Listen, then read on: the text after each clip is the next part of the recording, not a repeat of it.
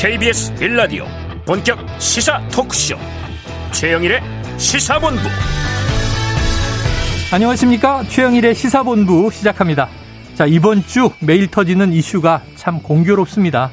어제는 야당인 민주당 이 최강욱 의원에 대한 중징계가 나왔죠. 이 박지현 전 비대위원장은 강한 처벌이 아니다 아쉽다 이런 입장을 냈습니다마는. 자 이틀 후에 또 내일은요 여당 국민의힘 이준석 대표에 대한 징계를 논하는 윤리위원회가 열립니다. 자 여야 두 건의 이슈 모두 이게 민망한 의혹에 대한 것이어서 국회의원 정당의 대표에 대한 일이 맞나 국민은 눈살을 찌푸릴 수밖에 없습니다. 자 그리고 그 사이, 사이에 낀 날이죠. 바로 오늘입니다. 우주 탐사와 우주 개척을 향한 대망의 누리호 2차 발사가 오후에 이루어질 예정이죠. 자, 옛날 이 국민 대다수가 자신이 태어나 평생 사는 지역을 벗어나지 못하던 그런 시대를 벗어나서 자, 철도가 대륙을 달렸고요. 자동차가 활동 반경을 넓혀주고 선박과 항공기는 바다를 건너 지구촌을 촘촘하게 묶어 왔습니다. 자, 바다를 지배하는 세력이 세계를 주도한 시대도 있었는데요. 자, 이제 우리의 시야와 사고는 우주적으로 바뀌는 그런 시대를 열게 됐습니다. 우리의 과학기술은 세계관을 우주관으로 넓히는데 정치는 징계 아니면 이 비생산적인 싸움만 벌이고 있네요. 자, 오늘은 검찰총장 없는 검찰 인사 또 행안부는 경찰 통제안이 나온다고 합니다. 자, 구태보다는 이 미래적인 정책과 실천을 기대한다면 무리일까요? 자, 누리호의 개척 정신이 국정과 정치에도 깃들길 기대하면서 최영일의 시사본부 출발합니다. 네, 1부에서는요. 오늘의 핵심 뉴스를 한입에 정리해드리는 한입뉴스 기다리고 있고요. 2부 10분 인터뷰 자, 더불어민주당 박용진 의원을 연결해서 이 최강욱 의원 징계 결과 또 국회 현안 등 입장을 듣는 시간을 마련했습니다. 이어서 정치권 취재 뒷이야기를 들어보는 불사조 기자단 그리고 IT본부 준비되어 있습니다. 자, 한 입에 쏙 들어가는 뉴스와 찰떡궁합 디저트송 신청 기다리고 있으니까요. 오늘 뉴스에 어울리는 노래가 있으면 문자 샵 9730으로 자유롭게 보내주세요.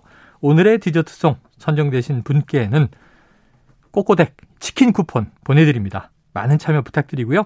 짧은 문자 50원, 긴 문자 100원입니다.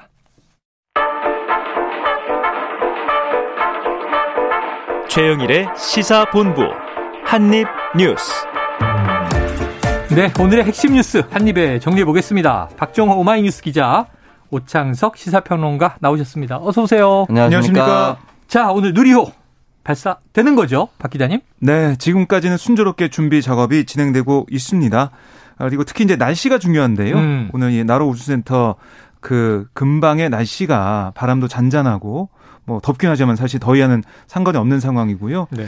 이 기상 상황이 괜찮기 때문에 오늘 오후 4시쯤에 쏠 수 있지 않을까라고 지금 예상을 하고 있습니다. 네. 지금 누리호 추진체 뭐 충전 같은 이런 여러 가지 작업들이 다 진행이 되고 있고요.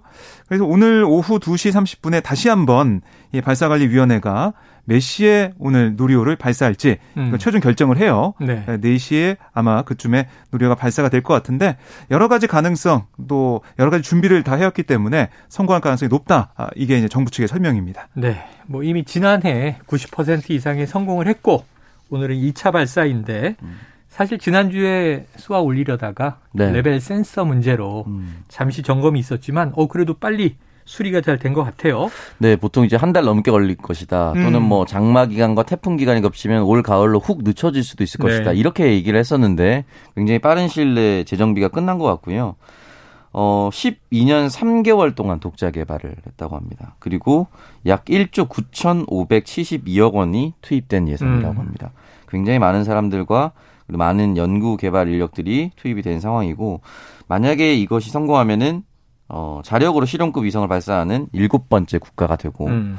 이 부분을 통해서 일단 우주 시대를 여는 거죠. 우주 시대를 열어서 다양한 활동을 할 수가 있게 되는데 다만 이제 이 부분에 대해서 국제 규범에 따라 엄격히 이제 통제가 되고 음. 서로 협의를 해야 된다. 왜냐면 이게 자칫 잘못하면 이제 우주로 쏘지 않고 네네. 대륙 간 탄도 미사일 아이고, 아이고, 아이고. 그러니까 이제 그런 네네네. 상황이 될 수가 있는 부분이기 때문에 수직으로 안 쏘면 미사일 네. 될수 있는 거죠. 네, 그렇기 때문에 이제 서로 이제 엄격하게 통제를 하고 네. 이 날짜도 사실은 다, 다 다른 국제 국가들과 아. 협업을 해서 어, 확인을 받고 우리는 정확하게 우주로 쏜다라는 것이 이제 사전에 그래. 작업이 진행되는 것이고요. 성능 검증 위성이라고 어. 우리나라 대학교 학생들이 만든 네네. 검증 위성이 함께 실려 발사, 있어요? 네, 실려 있다고 합니다. 조선대, 카이스트, 서울대, 연세대 학생팀이 각각 하나씩 제작한 아. 소, 초소형 큐브 위성 4개도 품고 있다라고 아. 합니다. 야, 또 대학생들의 이 성능 검증 위성도 함께 발사가 된다. 자, 그런데 지난해 보면은 이제 SpaceX, Blue 어. Origin, 음. 네. Virgin Galactic 모두 민간 우주 회사예요. 네. 그래서 여기서 다 발사를 성공했는데 민간 우주 관광 시대가 온다. 네. 야, 저 어릴 때 꿈이 진짜 내 살아생전에 한번 우주선 타고 우주를 가볼 수 있을까? 자, 박 기자님. 네. 저 살아생전에 우주 갈 수 있습니까? 네, 가능합니다. 아, 정말요? 네. 지금 굉장히 오래 살아야 되는 걸 전제로 하고 계시는 거죠? 어떻게, 어떻게 이렇게 보장을 해요? 100세 시대니까요. 네네. 예, 조금만 기다리시면은. 그래요. 자, 2030년에는 음. 달 탐사, 달 착륙도 가능하다. 어. 자, 우리 항우연이 그렇게 얘기하더라고요.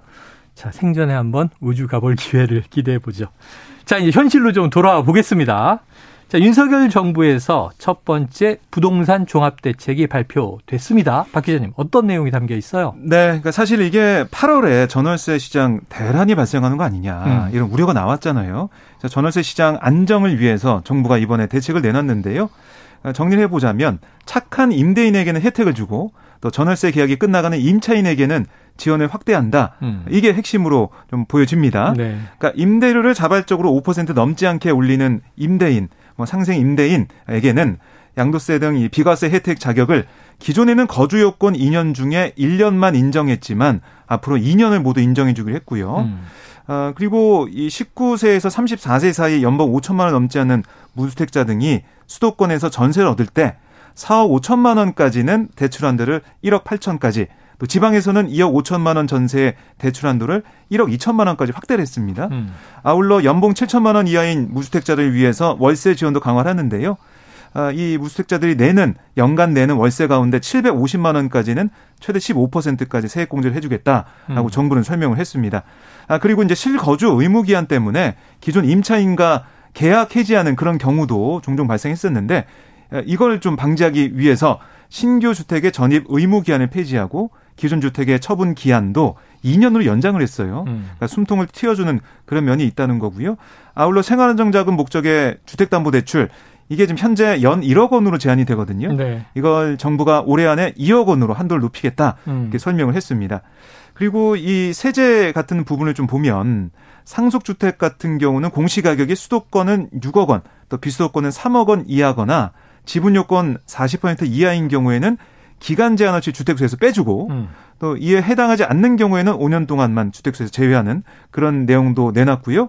그리고 1세대 1주택자가 수도권 특별시나 광역시 외 지역에 그러니까 다른 지역에 공시가 3억 원 이하 주택을 추가로 보유한 경우에는 1세대 1주택자로 보기로 했습니다. 네. 그러니까 이게 뭐 이른바 주말 농장을 위해서 뭐 주거용 임시 가건물을 새로 만들거나 뭐 이런 것들이 있는데 이게 1세대 1주택자 적용을 못 받아가지고 음. 문제가 있다는 지적이 있었거든요. 네. 그래서 투기 목적 연관성이 없는 그런 부분들이 확인된 상황이기 때문에 또 처분도 쉽지 않기 때문에 이런 것들을 좀 풀어주겠다 이런 얘기를 했어요. 네.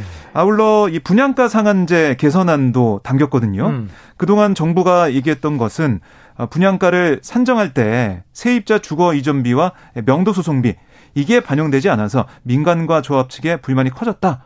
아, 이런 얘기를 했습니다. 그래서 둔촌 주공 같은 경우도 지금 계속해서 어, 갈등이 있는데요. 네. 이런 것들을 판단해서 이걸 분양가에 반영하기로 했고 아, 이와 함께 이제 분양가 산정 과정이 자의적으로 좀 불투명하게 진행된다. 이 점을 지적하면서 외부 의원들이 참여해서 결정 과정을 공개하는 그런 제도로 개선해 나가겠다. 이렇게 얘기를 했는데 다만 이렇게 할 경우에는 분양가가 1.5%에서 최대 4%까지 현재보다 음. 오를 전망입니다. 당연히 오르겠죠. 네. 그동안 반영 안 되던 항목들이 또 산정이 되니까. 그렇습니다. 자, 여러 가지가 있습니다. 이게 대출 관련도 있고 세제 관련도 있고 제도 개선 문제들 또 한시적인 것도 있고. 자, 어, 우평론가님 전반적으로 보시기에 어때요? 제일 중요한 건 지금 경제가 위기다. 네. 부동산도 지금 가격 하락세 그런데 이제 실효성이 문제 아니겠어요? 어떻게 보십니까? 네, 지금 전체적으로 현 정부가 어, 어떤 걸 하기 참 애매합니다. 음. 공급을 확대한다라고 이제 공약을 내세웠었고 지난 대선 기간 양당 후보가 모두 200만 원 이상 공급하겠다. 네, 뭐 이렇게 맞아요. 얘기했는데 그게 이제 노태우 정권 들어서고 나서 발표한 것보다 훨씬 더 컸고 네. 훨씬 더 오랜 기간이 걸리기 때문에 5년간 사실상 불가능하다라고 이미 음. 많은 국민들은 어느 정도 예상을 하고 네, 있었지만 네. 다만 이제 의지의 문제였거든요. 음. 제가 공급을 쪼이지 않겠다. 그리고 수요가 있다라고 한다면 그 수요에 맞추도록 하겠다라는 음. 것이었는데 지금 상황 자체가 전 세계적으로 굉장히 어렵고 금리는 높일 수밖에 없는 상황에서 네. 현재 집을 어, 이번 정권이 들어서기 전에 구했던 사람들, 음. 매매했던 사람들, 전세로 구했던 사람들이 모두 자기 돈을 100% 투입해서 산 게 아닙니다. 음. 그렇다면 일정 정도는 이제 대출을 분명히 끼고 산 것인데 이 부분에 대해서 금리 인상으로 통해서 내가 지금 가지고 있는 집도 유지하기 좀 버티기 힘든 상황으로 음. 가고 있거든요. 근데 금리는 또 올려야 되고 네네. 네. 공약을 한 대로 공급 늘리고 그리고 이제 흔히 말하는 LTV 완화하는 조건으로 가야 되는 거거든요. 네. 근데 이게 현실 실효성이 있을 것인가에 대한 부분은 시간이 좀 더 많이 필요하지 않을까. 왜냐하면 지금 추경호 부총리가 얘기했던 것이 약보합세라는 얘기를 했거든요. 예. 부동산 가격 예. 자체가. 왜냐하면 일단 살 수가 없는 상황이 되어버렸습니다. 음. 그러다 보니까 이제 정부의 정책과는 무관하게 당분간은 어떤 과열 자체가 되기 힘든 상황이 된 거라고 보고 다만 이 공약에서 윤석열 후보가 후보 때 얘기했었던 상속세와 그리고 종부세에 대한 부분은 일정 정도 빠르게 완화를 하고 있다. 그러니까 예를 네. 들어서 부모가 부모님이 갑자기 돌아가셔서 내가 음. 주택을 떠안게 됐을 때 종부세 대상자가 됐어요. 음. 그러니까 예를 들어서 부모님이 돌아가시고 그 장례를 치른 것도 경황이 없는데 곧바로 음. 종부세 대상이 돼서 이걸 어떻게 해야 되는지 모르는 사람들도 분명히 있다. 네. 이런 사람들까지 갑자기 옥죄면 안 된다라고 얘기를 했었는데 이 부분 굉장히 빨리 받아들였다라고 볼 수가 있습니다. 그래요. 알겠습니다. 자, 이런 상황인데 지금 이제 윤석열 대통령도 계속 경제 관련 또 질문들을 많이 받고 있어요. 거기에 대한 답변을 하는데 지금 이 고금리 가계 부채 문제에 대해서 윤 대통령 이 근본 해법이 어렵다. 리스크 관리가 필요하다. 자, 이건 어떤 맥락에서 나온 이야기인가요? 네, 오늘 출근길에 기자들이 주담대 금리가 8%에 뭐 임박한 상황이고 네네. 가계 부채가 1,900조에 육박하는데 진단과 구체적 해법 또 시기 뭐 이런 것들을 어떻게 보냐 네. 이런 질문이 있었어요. 음. 아, 그랬더니 지금 뭐 근본 해법을 내기는 어려운 상황이다 이렇게 음. 사실 어제 이어서 같은 취지의 얘기를 했습니다. 정부가 할 수 있는 네. 일이 없다 이렇게 얘기했죠. 그게 좀 뭐 사실은 근본적인 해법이 쉽지가 음. 않다 이런 얘기인데 외부적인 변수가 너무 많기 때문에 그런 얘기를 한 것 같은데 어, 이 고물가를 이 잡기 위한 전 세계적인 고금리 정책 여기에 따른 자산 가격의 조정 국면이기 때문에 아, 이걸 우리 경제 정책 당국이라고 해서 여기에 대해서 근본적인 해법을 내기는 어렵다는 얘기고 결국에는 리스크 관리를 계속 해 나가야 할 것 같다 이렇게 음. 설명을 했습니다. 자 리스크 관리라고 하면 구체적으로 오평론가님 어떻게 좀 대응한다는 걸까요? 사실 이제 조치가 정확하게 대통령 입에서 나온 건 없었기 네네. 때문에 이제 지켜보겠다 정도. 그러니까 이제 음. 원인만 계속해서 분석을 하고 있고 대통령이 처음에 이제 이 부분에 대해서 물가 인상이나 부동산이나 이런 얘기할 때 공급 사이드에서 문제가 네네네. 발생했었다라고 얘기만 음. 했었지만 조치는 지켜보겠다. 뭐 이렇게만 얘기했기 때문에 당분간 뚜렷한 조치가 나오긴 좀 어렵다라고 생각이 들고 음. 그렇다면 지금 윤석열 대통령이 아닌 다른 사람들이었으면 뚜렷한 대책이 나왔을까를 냉정히 따져보면은 저는 그렇지는 않다고 생각합니다. 쉽지는 않지만 쉽지는 쉽진 않다. 어느 정부라도 예, 네, 어느 정부라도 쉽지 않은 상황. 왜냐하면 이제 대외 변수라고 할 수 있는 원자재 인상이라든지 네, 네. 전쟁이라든지 이런 걸 우리나라 대통령이 다 컨트롤할 수가 없습니다. 음. 그렇기 때문에 이 부분에 있어서는 당분간 추이를 지켜보는 것인데 그럼에도 불구하고 지금 어느 정도 정부 정책을 바라본다면 냉정히 말씀드려서 더불어민주당 이재명 후보의 부동산 정책과 크게 궤가 다르지 않습니다. 음. 그러니까 달랐던 정책도 비슷해졌어요. 음. 그래서 그렇기 때문에 이 부분에 있어서 민주당도 결국은 이재명 후보의 정책을 그대로 받아들인 부분이 예를 들어서 연도 조정이라든지 이런 부분이 음. 있거든요. 그러면은 왜 이재명 후보 걸 갖다 쓰냐라고 얘기할 수는 없고요. 음. 그렇다고 국민의힘 내부에서 왜 이재명 후보 거를 갖다 쓰냐라고도 얘기할 수 없습니다. 그러니까 아마 당분간 이 부분에 대해서 서로 건드릴 수 없는 상태로 좀 유지되지 않을까라는 생각이 듭니다. 네, 일단은 뭐 누구의 정책이냐가 중요한 게 아니라 치료성이 있느냐의 문제인 것 같아요. 네. 어느 정부든 이 리스크라고 이제 대통령이 이야기한 부분을 타개해야 되니까 중요한 건 이제 잘못된 시그널을 보내지 않는 건데 음. 지난 정부가 이 부동산 정책 때문에 바로 이제 정권 교체의 주요한 변수가 됐던 거잖아요. 네. 자, 지금은 이제 고금리 시대, 고물가 시대인데 지금 대통령도 이걸 걱정을 하고 있는데 뾰족한 근본 대책은 없다. 음. 하지만 리스크 관리를 또 정부만 하는 건 아니고 음. 우리 가계 리스크는 또 스스로 관리해야 되니까 네. 지금 은 미국, 우리나라 모두 다 이 전문가들은 이 지금 영끌하면 큰일 난다. 네. 대출 받지 마라. 네. 이자가 얼마로 치솟을지 모른다. 지금 연말에 이제 미국 기준 금리가 3%를 넘기면 우리는 그 이상이 될 텐데 음. 지금 이제 아마 오늘 하는 총재가 오늘 저 네. 물가 얘기를 했어요. 네. 그러면서 계속 금리 오를 것으로 전망했죠. 그렇습니다. 올해 사실은 4.7%까지 올해 금리가 음. 그렇게 좀 예상을 좀 하고 있더라고요. 야. 그래서 그걸 볼때 어, 지금 한은의 주요 목적 그 있는 설립된 목적 중에 큰 게 바로 이제 물가 안정 아니겠습니까? 네. 결국에는 한국은행도 계속해서 금리를 미국과 좀 맞춰가면서 보조 맞춰가면서 올릴 수밖에 없는데 7월에 미국 연준이 뭐 0.75% 포인트 네. 또 자이언트 스텝을 예상을 좀 하고 있는 음. 것 같아요. 그렇게 되면 역전이 되기 때문에 음. 우리도 결국 금리를 따라서 올릴 수밖에 없다 는 생각이 들고 그렇게 되면 이 서민과 중산층이 특히 네. 말씀하신 것처럼 영끌했던 청년층 또 이 장년층이 너무 고통을 받게 되거든요. 이럴 경우에 우리 정부는 어떤 세밀한 대책으로 정책으로 네. 유류세 인하 얘기를 했지만 사실 얼마 안 되는 퍼센테이지만 올린 상황인데 국회에서 유류세 이 근본적인 아, 이 세제 자체를 어떻게 뜯어 고칠 것이냐. 그리고 공공 요금 인상 같은 것도 뭐 자제는 한다지만 인상하겠다는 기조는 보여줬거든요. 그런 부분은 어떻게 고통 분담할 것이냐. 더 음. 나아가서 이제 법인세율 인하하겠다고 했는데 네. 여기에 대한 국민적인 공감대를 만들 수 있을까? 만약에 공감대가 만들지 않는다면 어떻게 다른 정책을 내놓을 수 있을까? 여러 가지 고민이 필요해 알겠습니다. 보입니다. 경제 문제 쉽지 않습니다. 어쨌든 뭐 우리가 제로금리, 저금리 얘기하다가 오랫동안 갑자기 고금리가 돼서 대출 받으면 기준금리가 4%면요. 시중금리 뭐 한 8, 9%갈 텐데 10% 가까운 이자를 어떻게 내란 말이냐 걱정이 됩니다. 자, 다음 이슈는요. 이 윤석열 대통령 이 어민 북성 규명 요구에 자, 검토 중이다. 많은 국민들이 문제 제기를 하고 있다 하는 이야기를 했는데 이건 어떤 내용이에요?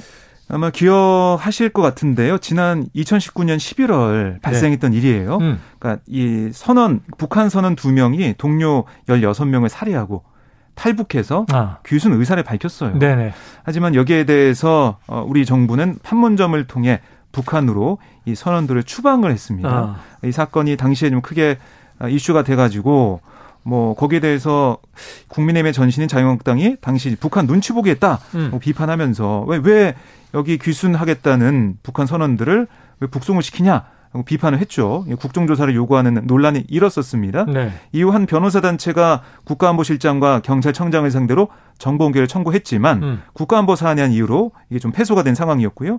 그래서 이게 좀 수면 아래 가라앉아 있었는데 이번에 이제 어제 권성동 어, 국민의 원내대표가 이 얘기를 하면서 이것도 이제 진상 규명해야 된다 이렇게 얘기를 했고 음. 그러자 이제 오늘 기자들이 출근길에 윤석열 대통령에게 여기에 대해서 물어본 거예요. 네네. 네. 그랬더니 윤 대통령이 아직 검토 중인데 원래 옛날부터 좀 국민이 문제를 많이 제기하지 않았나 많은 국민이 의아해하고 문제 제기를 많이 해서 들여다보고 있는 거다 아, 이렇게 얘기를 했고 어, 그러면서 한 마디 더 붙였는데 일단 우리나라에 들어왔으면 우리 헌법에 따라 대한민국 국민으로 간주된다. 이렇게 지적을 했어요. 네. 아, 결국에는 국민의 힘의 판단과 같은 궤를 좀 보이면서 진상 규명 쪽으로 가는 게 아니냐 이런 관측이 나오고 있습니다. 그래요. 최근까지 지금 2020년 사건 우리 공무원이 음. 북한 해역에서 피격당해서 사망한 사건 때문에 지금 이게 정치적 공방이 좀 안 됐으면 싶은데 정치적 공방이 돼 있죠. 하태경 의원은 서해 공무원 사건 진실을 위해선 청와대 회의록까지 공개해야 한다 이런 얘기를 했는데 음. 이건 또 2019년에 다른 사건인데 네. 북에서 내려온 어민 두 명을 우리가 북으로 돌려 보냈는데 음. 여기에 대한 또 문제적인 거예요. 오평론가님 이게 맥락상 이런 사건들에 대한 공개가 지금 음. 막 이루어지는 게 어떤 이유가 있습니까? 글쎄 이게 국민의 수건 사업이었고 국민의 가장 큰 궁금증이었다면 네네. 정권 초에 빨리 이렇게 하는 게 선제적으로 국민들의 요구에 응한다라고 볼 음. 수가 있을 것 같은데요. 물론 이제 어, 탈북어민 북송 사건 같은 경우는 뭐 유가족이 우리나라에 있거나 그렇지는 않지만 음. 서해 공무원 사건 같은 경우는 우리 유가족이 우리나라에 있기 그렇죠? 때문에 그 얘기를 들을 수가 있다고 저는 생각이 듭니다만 음. 이두 가지가 연동돼서 계속해서 간다는 것은 음. 결국 국민들이 바라봤을 때 이전의 진보 정권은 북한과의 관계 개선에 있어서 조금 깨림칙하거나 불편한 부분은 다 가렸다라는 음. 인상을 주기 충분한 상황입니다. 네. 지금 현재로서. 음. 그래서 지금 여당과 지금 몇몇 의원들이 여당의 의원들이 무언가를 공개하라라고 하거든요. 예. 그리고 공개하는 것이 대통령 기록물이냐 아니냐. 음. 그래서 공개할 수 있는 대통령 기록물이 아니기 때문에 공개할 수 있다 법률적으로 뭐 이렇게 음. 얘기를 하면서 공개를 유도를 하고 있는데 이런 식으로 어떠한 사안을 이제 파헤치기 위해서 특히나 전 정권의 음. 사안을 파헤치기 위해서 어떤 정보든 계속해서 공개하는 조건으로 간다면은 정권 바뀔 때마다 이런 일이 발생할 수도 있고요. 음. 그리고 정부 기록물의 위신 자체가 떨어집니다. 다른 나라에서 봤을 때 저 나라는 정권만 바뀌면 뭐 어떤 비밀이든 기밀 자료든 다 공개하네? 라는 생각이 좀 들 수가 있거든요. 그렇기 때문에 이 부분에 있어서는 정부가 나서기보다는 유가족 측이 어, 요구를 해서 이 부분에 대해서는 나는 아직 억울함이 풀리지 않았고 의문이 풀리지 않았기 때문에 해달라. 응답하는 식으로 가야지 선제적으로 이렇게 간다는 것은 조금 저는 정치적 공방으로 보일 수도 있는 부분이 있다. 네. 그렇기 때문에 굉장히 좀 조심스럽게 접근했으면 좋겠다는 생각이 듭니다. 그래요. 서해 공무원 사건도 아직 매듭지어지지 않았는데 네. 또 다른 건 공개하라, 또 다른 건 공개하라. 이러면 국민 머리는 점점 복잡해질 것 같아요. 탈북 그 어민 북송 사건 말씀드리면 네. 동료 16명을 살해했잖아요. 그래서 음. 귀순 의사를 밝혔는데 예를 들어서 우리나라에서 벌어진 일이 아닌 음. 우리나라 사람이 아닌 북한 사람이 내려와서 16명이 살아있기 때문에 우리나라 재판에 회부할 수가 있습니까? 음. 이 부분도 조금 애매한 부분이다, 법률적으로. 네, 네. 아무리 대한민국 헌법이 한반도는 한반도와 그 부속 도서로서 한다라고 하더라도 네. 북한 사람을 우리나라 재판장에 세워서 너 북한에 있을 때 북한 사람 죽이고 왔었지. 우리나라 감옥에 가. 이게 좀 약간 애매한 네, 부분입니다. 네. 음. 그런 부분까지 좀 고려를 해야 된다고 봅니다. 네, 일단 또 그 국내 문제도 아니고요. 아, 복잡합니다. 분단 상황에서 벌어진 일들이죠. 자, 지금 12시 41분을 넘었습니다. 어, 화요일 점심시간 교통 상황 알아보고 이어가겠습니다. 교통정보센터에 유하영 리포터 나와주세요. 네, 이 시각 교통정보입니다. 영동고속도로 인천 방면 월곶 분기점 갓길에서 화재 사고 났습니다. 연기가 심하니까요. 조심해서 지나셔야겠습니다. 낮 시간대인 만큼 고속도로는 작업 구간이 많은데요. 경부고속도로 서울 방면 영동 부근 정체는 공사 때문입니다. 영동 3터널부터 꽉 막혀 있고요. 중부 내륙고속도로 양평 방면 감곡 부근에서 공사하면서 한 차로로만 소통되고 중원 터널부터 정체가 길게 이어집니다. 시간적인 여유 두셔야겠습니다. 서해안고속도로 서울 방면 전 구간 원활하다가 금천을 앞두고 속도 줄이고요. 반대 목포 쪽으로는 8탄 분기점에서 화성 휴게소까지 막히고 더가 서해대교 부근에서 짧게 주춤합니다. KBS 교통정보센터였습니다.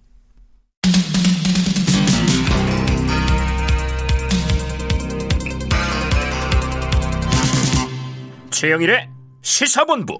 네, 어제 한입뉴스에서 전해드렸죠. 이번 주가 정치 이슈가 별게 없나 보다 했는데 어 이게 뜬금없이 징계위 주간이 됐다 이런 얘기를 했는데 왜냐하면 어제 민주당이 먼저 최강욱 의원에 대한 윤리심판원 열린다 했었잖아요. 어제 밤에 나왔나요? 나왔죠? 네, 그렇습니다. 어제 한 4시 반부터 음. 어, 민주당 윤리심판원이 소집이 돼서 네. 회의를 했는데요. 음. 5시간 넘게 마라톤 회의를 했습니다. 어. 아, 그 결과 최강욱 의원에게 6개월 당원 자격정지 징계를 내렸는데요. 네. 이게 중징계라고 볼 수가 있고요. 음. 어, 세 가지 이유를 들어서 이 중징계 이유를 윤리심판원에 설명을 했습니다. 네. 아, 첫째, 이 최강욱 의원이 법사위 회의 중 온라인 회의에서 여성 보좌진 등이 참석한 가운데 부적절한 발언한 점 이걸 네. 고려했다라고 설명했고 두 번째, 음. 최 의원이 해명하는 과정에서 이를 부인하면서 계속해서 피해자들에게 심적 고통을 준 점. 음. 그리고 마지막 세 번째는 이 건으로 인해 당내외 파장이 컸고 비대위에서 사안의 중대성을 감안해 이 중앙당 윤리심판원에 직권 조사를 요청한 점 이거 다 고려했다라고 설명을 했어요. 음. 그리고 이 사실관계에 대해서는 윤리심판원 위원들 전체가 동일한 사실을 확정지었다. 여기서는 논란이 없었다는 거고요. 음. 반면에 그 양정, 그러니까 구체적 징계 수위를 정함에 대해서는 여러 가지 다양한 의견이 있었지만 음. 다수가 동의하는 안으로 결정됐고 이 부분에 대해서 모든 위원들이 만장일치로 최종 결정했다 이렇게 거듭 설명을 했습니다. 네. 아, 결국 이렇게 되면서 당원 자격정지 6개월이면 중징계고 당직 자체는 자동적으로 소멸되는 거고 당원으로서의 자격도 상실된다. 이렇게 윤리심판원을 강조했습니다. 그래요. 왜냐하면 이제 이 사안이 터지고 이게 뜬금없이 무슨 일인가 부적절한 발언이었던 것 같다. 그랬는데 이제 최강욱 의원과 의원 측 좀 이제 다른 또 해석을 내놓으면서 뭐 부적절했다는 부분에 대해서는 또 사과를 하기도 했습니다만 네. 결국은 이게 본인이 인정하지 않고 이것을 덮으려고 했다. 이런 것까지 괘씸죄가 음. 더해진 것 같아요. 우평론가님 음. 어떻게 보십니까? 일단 이 부분에 대해서 일단 민주당이 지난 뭐 다른 성비 문제와 관련해서 임하는 대야, 태도가 많이 달라졌다는 걸 확인할 수가 있습니다. 네. 일단은 뭐 무마시키려고 했다거나 그렇게 하지 않고 박지원 비대위원장이 있을 때부터 윤리를 개최하겠다. 음. 그리고 이 부분에 있어서 중징계가 내려져야 된다라고 계속해서 누차 일관되게 얘기를 했었기 네. 때문에 징계를 면하기는 어렵다라는 것을 많은 사람들이 이미 예측을 하고 있었습니다. 그래서 그럼에도 불구하고 6개월 당원 정지가 과연 타당한 것인가에 대한 논쟁은 저는 여전히 남아 있다라고 음. 볼 수가 있고 저는 어느 정도 당원권 정지가 나올 거라고는 예상을 했었어요. 네. 예상을 했었는데 6개월이 그러면 왜 과하냐? 어. 아, 1개월이나 3개월 정도 선에서 나오지 않았을까라고 음. 예측했었던 이 두 부류가 나뉘는 가장 큰 이유가 뭐냐면 네. 첫 번째는 증거가 남아 있지 않다. 어. 어쨌든 재판은 재판이라고 보기는 어렵지만 어쨌든 명확한 증거가 있어야 상대도 인정을 하고 해당 발언이 정확하게 이렇게 이루어졌기 때문에 이 부분에 대해서 사과합니다. 라는 것까지 나와야 되는데 부인을 하고 있단 말이죠. 그 오해다라고. 음. 근데 이제 증거가 없는 상황에서 저는 억울합니다 했던 내용이 이게 반성하지 않는다라고 갔을 경우에 앞으로 향후 이게 허니 말해서 하나의 사례가 되거든요. 선례가 음. 잘못 정착이 되면 증거가 증거가 없는 사람에서 들은 사람만 너 잘못된 사람이야. 어, 저 그렇게 하지 않았어요. 어, 너 반성하지 않네? 괘씸죄. 음. 이게 잘못된 선례가 될 수 있다는 네. 겁니다. 그런 의미에서 1개월, 3개월 정도 만약에 만장일치로 했다라고 한다면 가능성이 있지만 6개월까지는 너무 심한 거 아니냐. 음. 증거도 나오지 않았는데 그러니까 들은 사람의 증거만 가지고 이렇게 얘기한다면 몇몇 모아서 잘못 들었으면은 이 사람의 인생 자체가 잘못 부정되는 거 아니냐 음. 이런 비판이 있을 수 있거든요. 그렇기 때문에 아마 징계 개월 수에 대한 논란 또는 이제 분쟁은 충분히 있을 수 있으나 어, 다만 이제 만장일치로 이 양형이 결정이 됐기 때문에 양형이라보다는 이 사안이 징계가 어, 결정이 됐기 때문에 이 부분에 있어서는 아마 어느 정도 다 예상을 하고 있었다고 네. 생각합니다. 자, 그래서 이제 어제 속보도 그렇고 다 민주당 내부에서는 어, 이게 상당히 예상보다 중징계다라고 네. 받아들이는 상황인데 자, 박지현 전 공동 비대위원장 이거 무거운 처벌이 아니다. 사과해야 한다. 근데 이제 환영은 음. 했어요. 어쨌든 네. 이 일에 대해서 어, 민주당 윤리심판원이 이런 결정을 내린 것은 늦었지만 환영한다. 그런데 그렇게 무거운 처벌 아니다. 음. 그러면서 이제 철험의 해체 주장까지 나왔죠? 네. 그러니까 이 박지원 위원장 어제 사실은 최강욱 의원에 대한 음. 윤리심판원 음. 그 회의 전에 네. 또 SNS를 통해 가지고 어. 어, 이 무거운 징계가 있어야 된다. 어. 그게 혁신을 보여주는 길이다라고 강조했었는데. 그건 뭐 선거 전에도 주장했으니까 그렇습니다. 일관적인 것이고. 네. 근데 이번에 이 무거운 처벌이 아니고 환영하지만 아쉽다라는 얘기를 하면서 또 어떤 얘기를 추가를 했냐면 이 팬덤 정치에 기댄 의원들이 주도한 음. 이런 여러 가지 정책, 특히 뭐 이른바 이제 검찰 수사 네. 기소권 네. 분리 법안 이런 것들이 가장 아, 지방선거의 큰 페인이었다라고 얘기하면서 이제 팬덤 정치에서 벗어나야 된다 음. 이렇게 얘기하며 어, 그 중에 하나가 어, 여러 가지 페인의 중심에 철험의 의원들이 있다. 아, 철험회를 해체해야 된다 음. 이렇게 주장을 했어요. 음. 그러니까 이 최강호 의원에 대한 징계 주장에 더해서 철험회 해체 그러니까 팬덤 정치 벗어나자 이렇게까지 또 주장을 확대해가는 모습 음. 이거 좀 저희가 느낄 수가 있겠습니다. 그래요. 자 지금 뭐 이게 중징계인지 아닌지는 또 보는 사람들의 시각과 사안에 따라 달라질 것 같은데 유사한 문제가 지금 또 집권 여당에도 있습니다. 내일입니다. 지금 윤리위 심의가 예정돼 있고요. 그 내용은 이제 이준석 대표의 이른바 이제 성접대 의혹.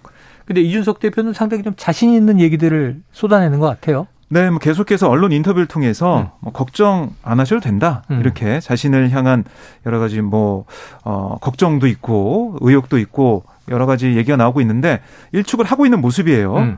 아, 특히 어, 내일 오후 7시에 예정된 이 당 윤리위에 어, 출석하겠다 이런 입장도 밝혔는데 원래는 출석 안 할 예정이었다가 출석한다는 입장을 밝힌 거죠. 원래 김철근 정무실장이 나가서 네네, 네, 네. 얘기를 하는 걸로 돼 있었는데요. 사실관계 확인하고 이런 게 좀 있었는데 어, 가서 출석하겠다는 어, 얘기를 했어요. 본인이 가겠다. 문제는 시간만 공개돼 있고 장소가 아직 공개되지 않았어요. 네네. 그러니까 장소 이런 것들 좀 공개가 되면 음. 찾아가겠다라고 오늘 또 언론 인터뷰에서 얘기를 했고 본인이 가겠다고 하면 통보해 주면 되는 거 아니에요?